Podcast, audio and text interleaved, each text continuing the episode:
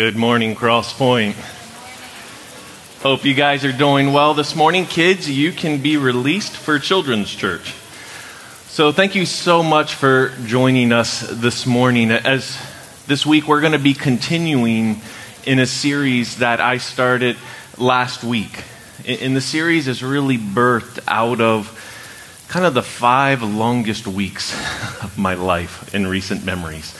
That of sitting in a waiting room of critical care as my dad was enduring complications from uh, open heart surgery.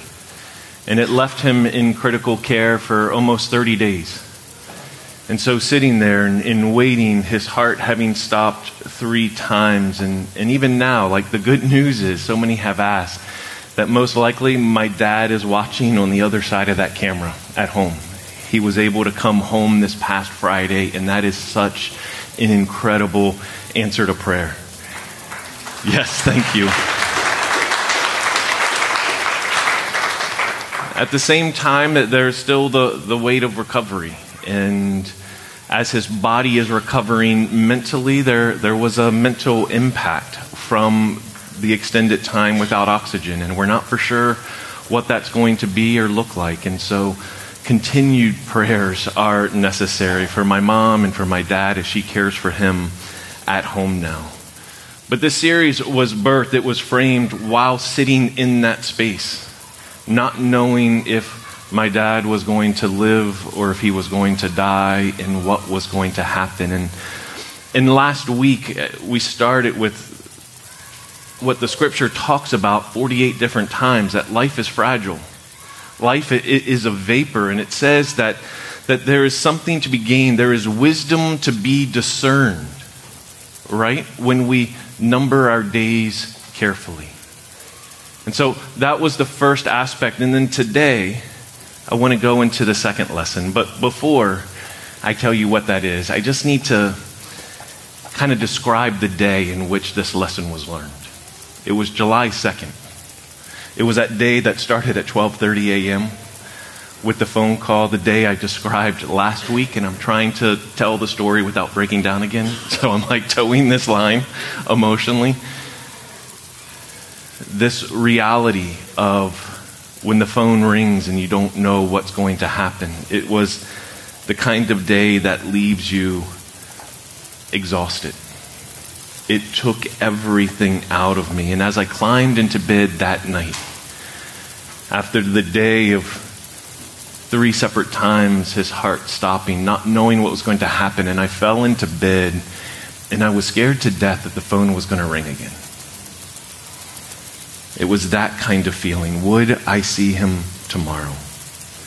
And, it's when you're exhausted in every possible way, just exhausted and I'm climbing in bed and I'm crying, but it's not like the ugly cry. And I can ugly cry. Because, see, typically I don't like to cry at all. So I hold it back and I hold it back.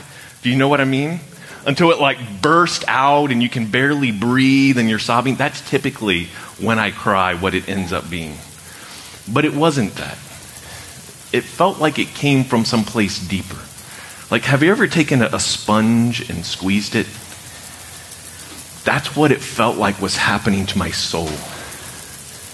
And it was just this pressure in my chest that was squeezing until it leaked out of my eyes.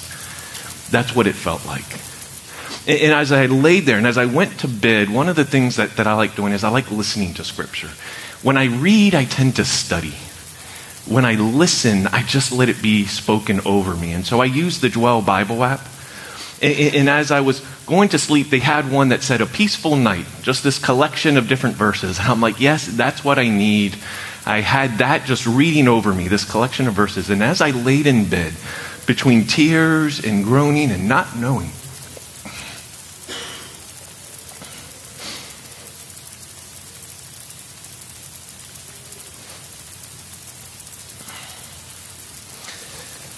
it became this conversation with God in a way that I have to, like, I don't experience all the time.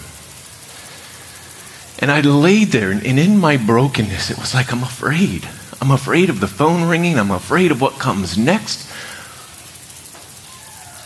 And then I heard being read over me trust in the Lord forever.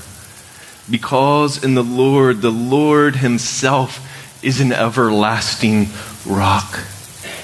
But I'm afraid. And when I am afraid, I will trust in you. And I felt as if my soul was groaning, but I feel so vulnerable. I feel so helpless. I feel like I don't have any control over what comes next. Our God is a refuge and strength. He's a helper who always is found in times of trouble. Therefore, we will not be afraid, though the earth trembles and the mountains topple into the depths of the sea. But my heart it's so heavy. It feels like this weight on my chest. Casting all your cares on Him because He cares for you. Such simple truths.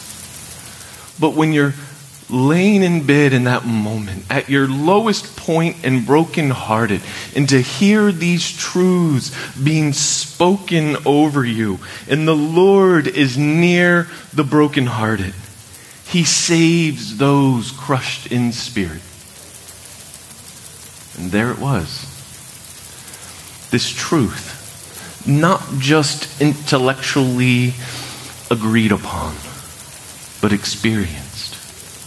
God draws near the brokenhearted. This was the second lesson that God had for me that I want to talk through this morning. And so let's pray and look at His Word. And I'm praying that whatever pain you are carrying this morning, you know with the experienced reality that God draws near in your brokenness. Let's pray. Lord, I thank you. I thank you for your word.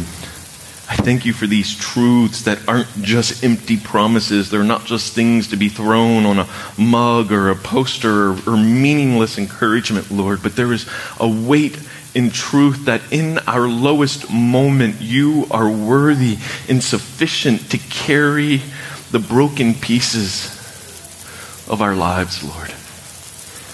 Lord, I pray that you would help us this morning to see you for who you really are. Lord, that you would help us to bring our pain and our sorrow before you this morning. In Jesus' name, amen. C.S. Lewis, in his book, The Problem of Pain, writes this. You'll see it up on the screen. Mental pain, it's less dramatic than physical pain. But the, the mental pain is more common and also more hard to bear. The frequent attempt is to conceal mental pain, and that increases the burden. It is easier to say, My tooth is aching, than it is to say, My heart is broken. Do you agree? Like, there's a truth in this, isn't there? Like, if you broke your foot and you come into church, what's going to happen? Everybody's going to come up to you and say, Oh, I'm so sorry. What happened? And regardless of how foolish the story is, you're going to tell it. Like, I got out of bed and I twisted my ankle. Like, I stepped off a step wrong and I fell. Like, whatever that story is, people are going to come up, ask, offer condolences. You're going to tell the story.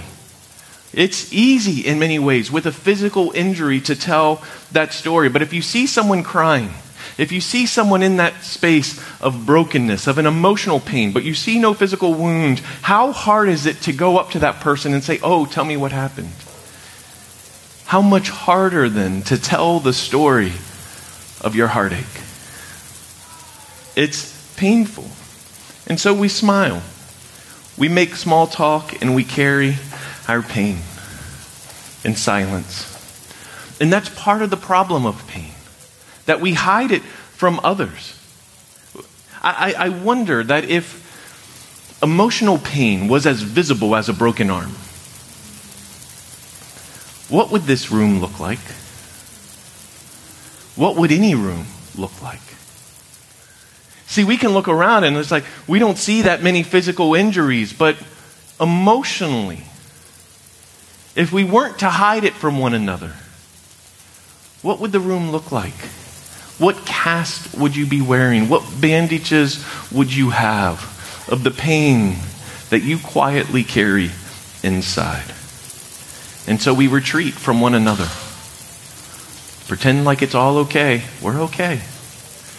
But the problem is, and, the problem of pain is that we not only hide from one another, but then we turn around and we hide from God. Right? Like, think of, of Adam and Eve in the garden. What it said, like after they sinned against God, it said God was walking in the garden. And the time of day was w- when the breeze in the evening. And Adam and Eve heard this, and what they do? They hid. I think sometimes we do the same thing with our emotional pain. Not just our sin, but our pain. God draws near. He's walking in the garden. He's coming near. The timing is perfect. It's when the evening breeze is there and we hear him coming. We hear him drawing near. And what do we do? We hide. And we do it for different reasons. Sometimes it's shame. Sometimes it's a sense of worthlessness, lies that God doesn't care. It can be all sorts of reasons why. But the problem of pain is when we try to carry it on our own and we hide from others and we hide from God. And there's this invitation that God draws near the brokenhearted. And listen to this verse in Philippians. But I want us to really understand it. Because sometimes I think we misunderstand this verse. Philippians 4, verses 6 and 7. Do not be anxious. Don't worry about anything. Oh, thank you. That solves it all. That's all you had to say. Don't be sad. Don't worry. That's how we can take it, isn't it? Like, oh, you're anxious? Don't be anxious. Thank you. All better. Wonderful. Let's move on. But that's, have you ever thought about this verse like that? I feel this way. Don't feel that way. Okay. That is not what the passage is saying. I want us to see what God is inviting us into as He draws near. He's saying, yes, don't be anxious or worry about anything, but in everything, not just when you're anxious, not just when you worry, not just when you have grief, not just when you have sorrow, not just when you have pain, but in everything, in joy and in pain, in worry and in hope, in calm and in anxiety. He's like, Come, come to me, talk to me. Ask of me what you need. Isn't that what it says? Like when we think about what this is saying, it's like you feel anxious, you feel pain, you feel sorrow, you have grief. Come and talk to me. It says, pray. Talk with God. Bring your pain, bring your sorrow, bring your anxiousness, bring your worry. And tell God what you need. Ask of Him. And we can do that with thanksgiving because we know that He draws near the brokenhearted. And so bring it to God. Don't just cast it away. Come to Him and give your emotions to Him. Present your request to God. Surrender the feelings. Lay them down, present them as a gift before God. Here's my worry, here's my pain, here's my brokenheartedness. And surrender it to God. Now, let me just step back from that for a moment. This is something God is dealing with me in. In what this means and what this looks like. Because part of my rhythm of solitude with God begins with understanding where my own heart is. Where is my heart? What am I feeling and why am I feeling it? And then I go through this process of then surrendering that to God to say, God, I'm laying this, I'm presenting this to you, I'm laying it down at your feet. My heart, I need to hear from you. But what was happening, and, and this was about two weeks ago, I was, and I journaled these thoughts out as I'm spending time with Jesus. And, and it was the same thing. It was the same feelings for the same reason. And I'm like, God, I've surrendered this already. Why does it keep coming up? And it was as though God said to me, You've shared it with me, but you haven't surrendered it. Ah, that hit. Right? Because it was true. Like, I'm really mad. I'm really sad. I'm really afraid. But I'm holding it. And I can tell God all day long, but I, I kind of want to hold those feelings. But it's saying to present them. Present your request to God.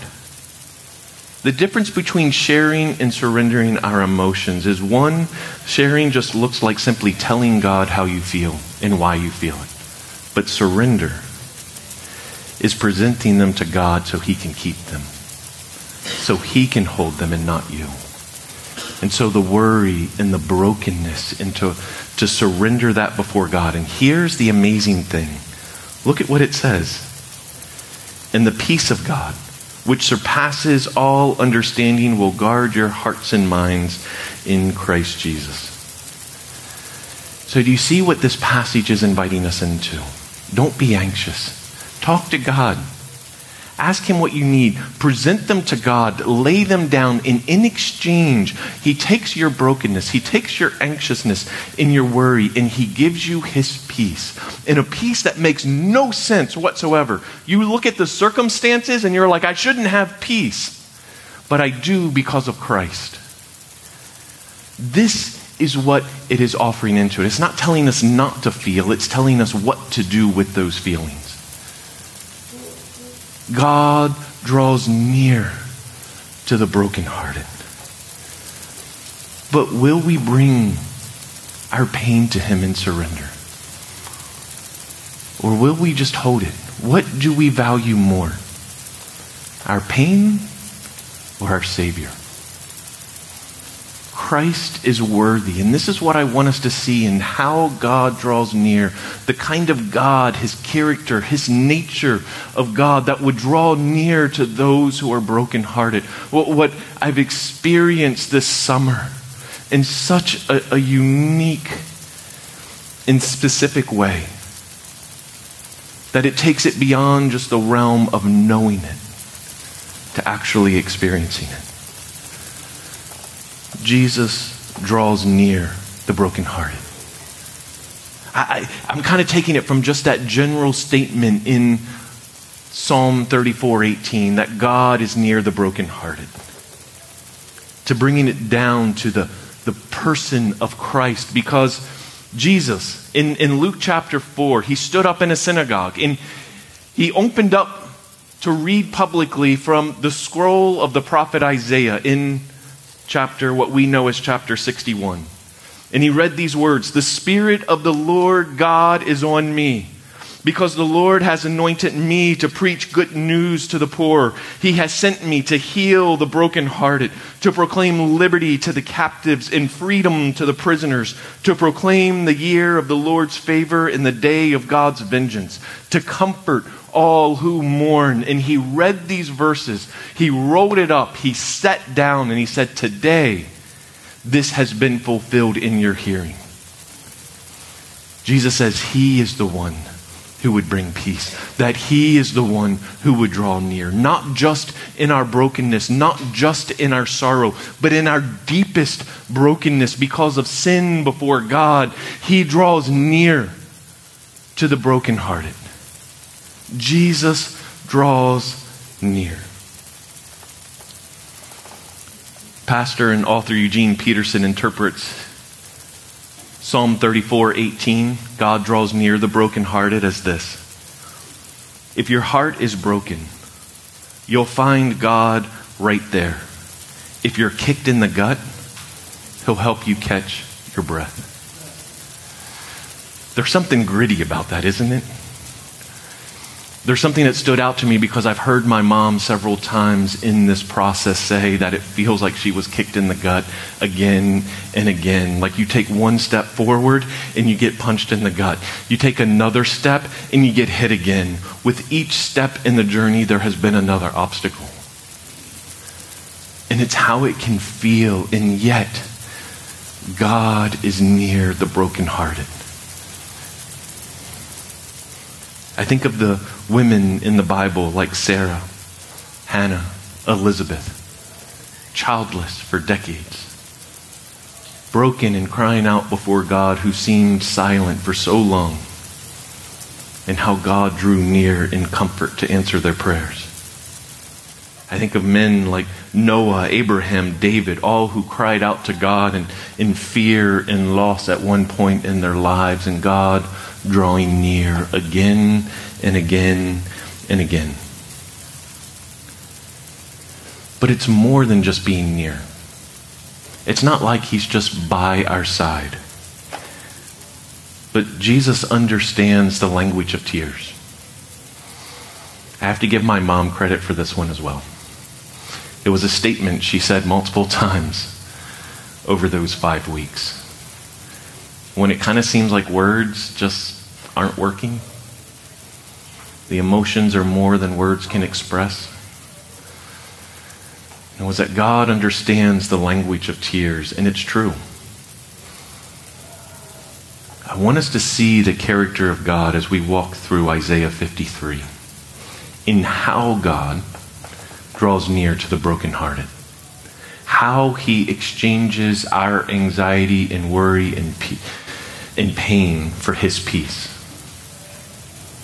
See, Isaiah 53, speaking of our Savior, our Lord, our King, says this He grew up like a young plant, like a root out of dry ground. He had no form, no majesty that we should look at him no beauty about him that we should desire him. He was despised and he was rejected by men, a man of sorrows and acquainted with grief.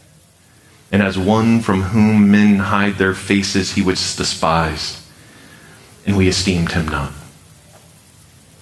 Here's why this matters. When you're in pain, who do you want to be? Who do you want in your presence? Do you want the young, inexperienced, naive optimist who's just going to throw Christian platitudes at you and think that they're bringing encouragement? Or do you want to be with the seasoned saint who has walked through the bitterness of life's pain and tasted of the sweetness of God's presence? It's obvious, isn't it? Like, I want that seasoned saint. I want that person who has walked through a painful story themselves who has tasted of the sweetness of God to stand by my side to tell me that this pain is not all that there is, that there is something else and true in God drawing near to the brokenhearted. I don't want to just hear that everything works out for those who love Him. Because not everything always works out. And sometimes the story is not that your dad gets to come home.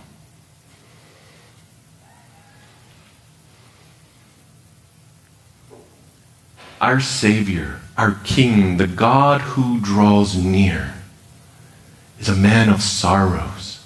He's acquainted with grief. He knows pain. He knows tears. And he understands the language of our pain. That means something, doesn't it? It's not just, it's who God is as He draws near, the kind of person that He is as He draws near. He knows our pain, He's acquainted with it, He has cried.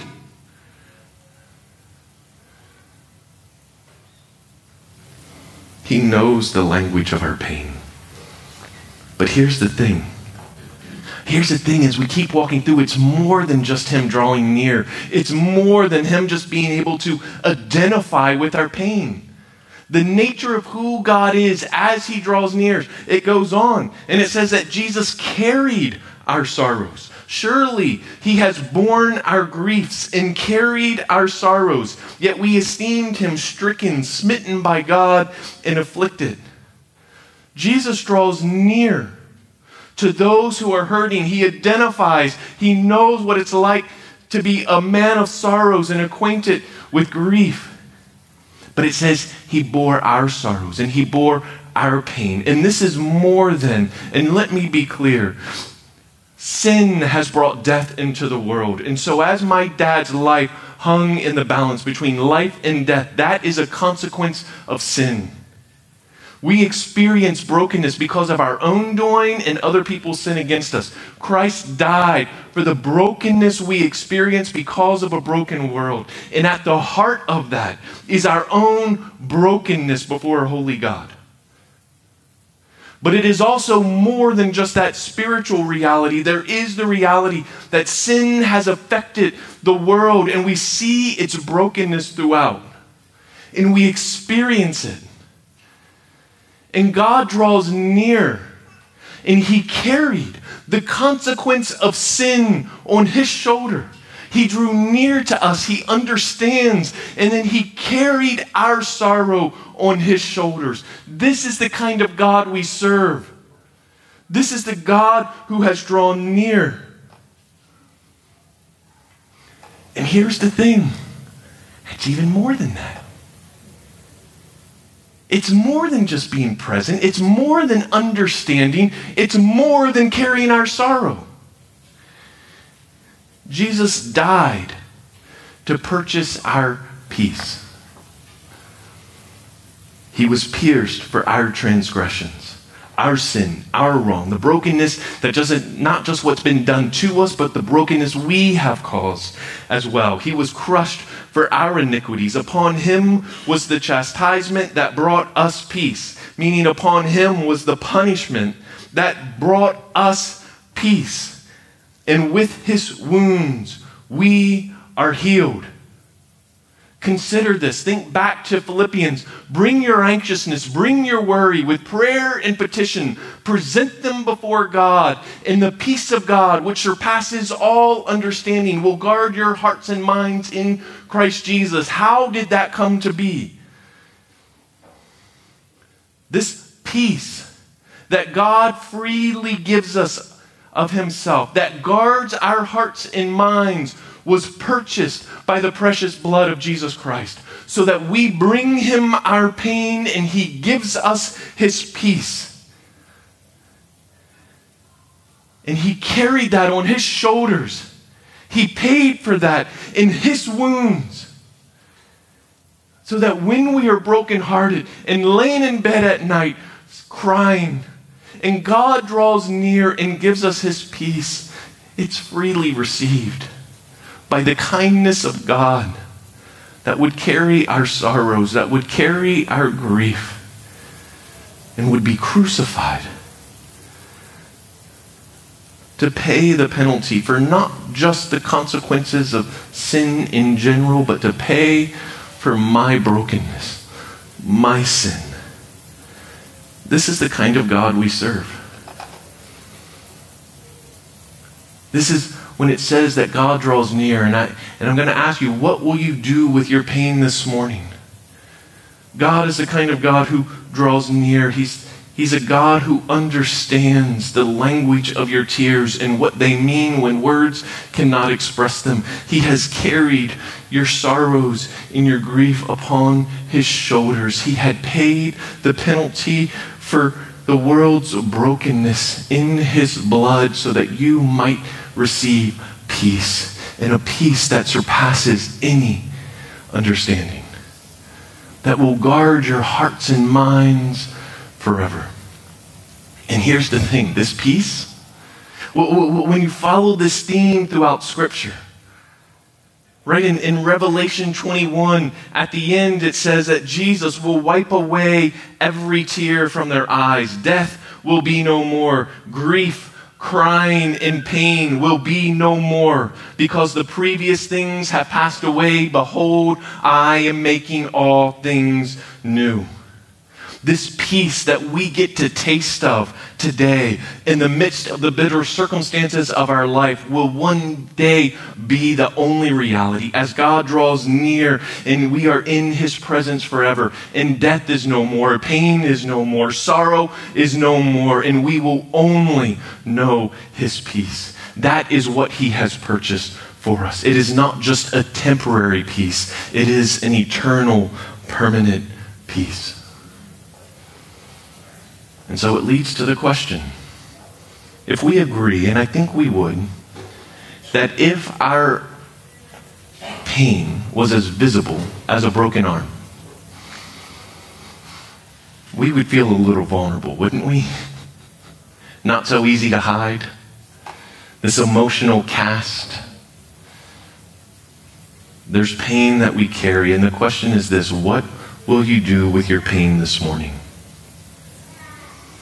Do you believe what the scripture declares to be true that Jesus draws near the brokenhearted? But what kind of God is it that draws near? Would you allow his character to allow you to talk with him, to present your request, to lay down and surrender your heart and your pain? Will you rest in the one who understands your pain? Will you trust in the one who has carried your sorrows? Will you follow the one who has purchased your peace by dying on the cross? Let's pray.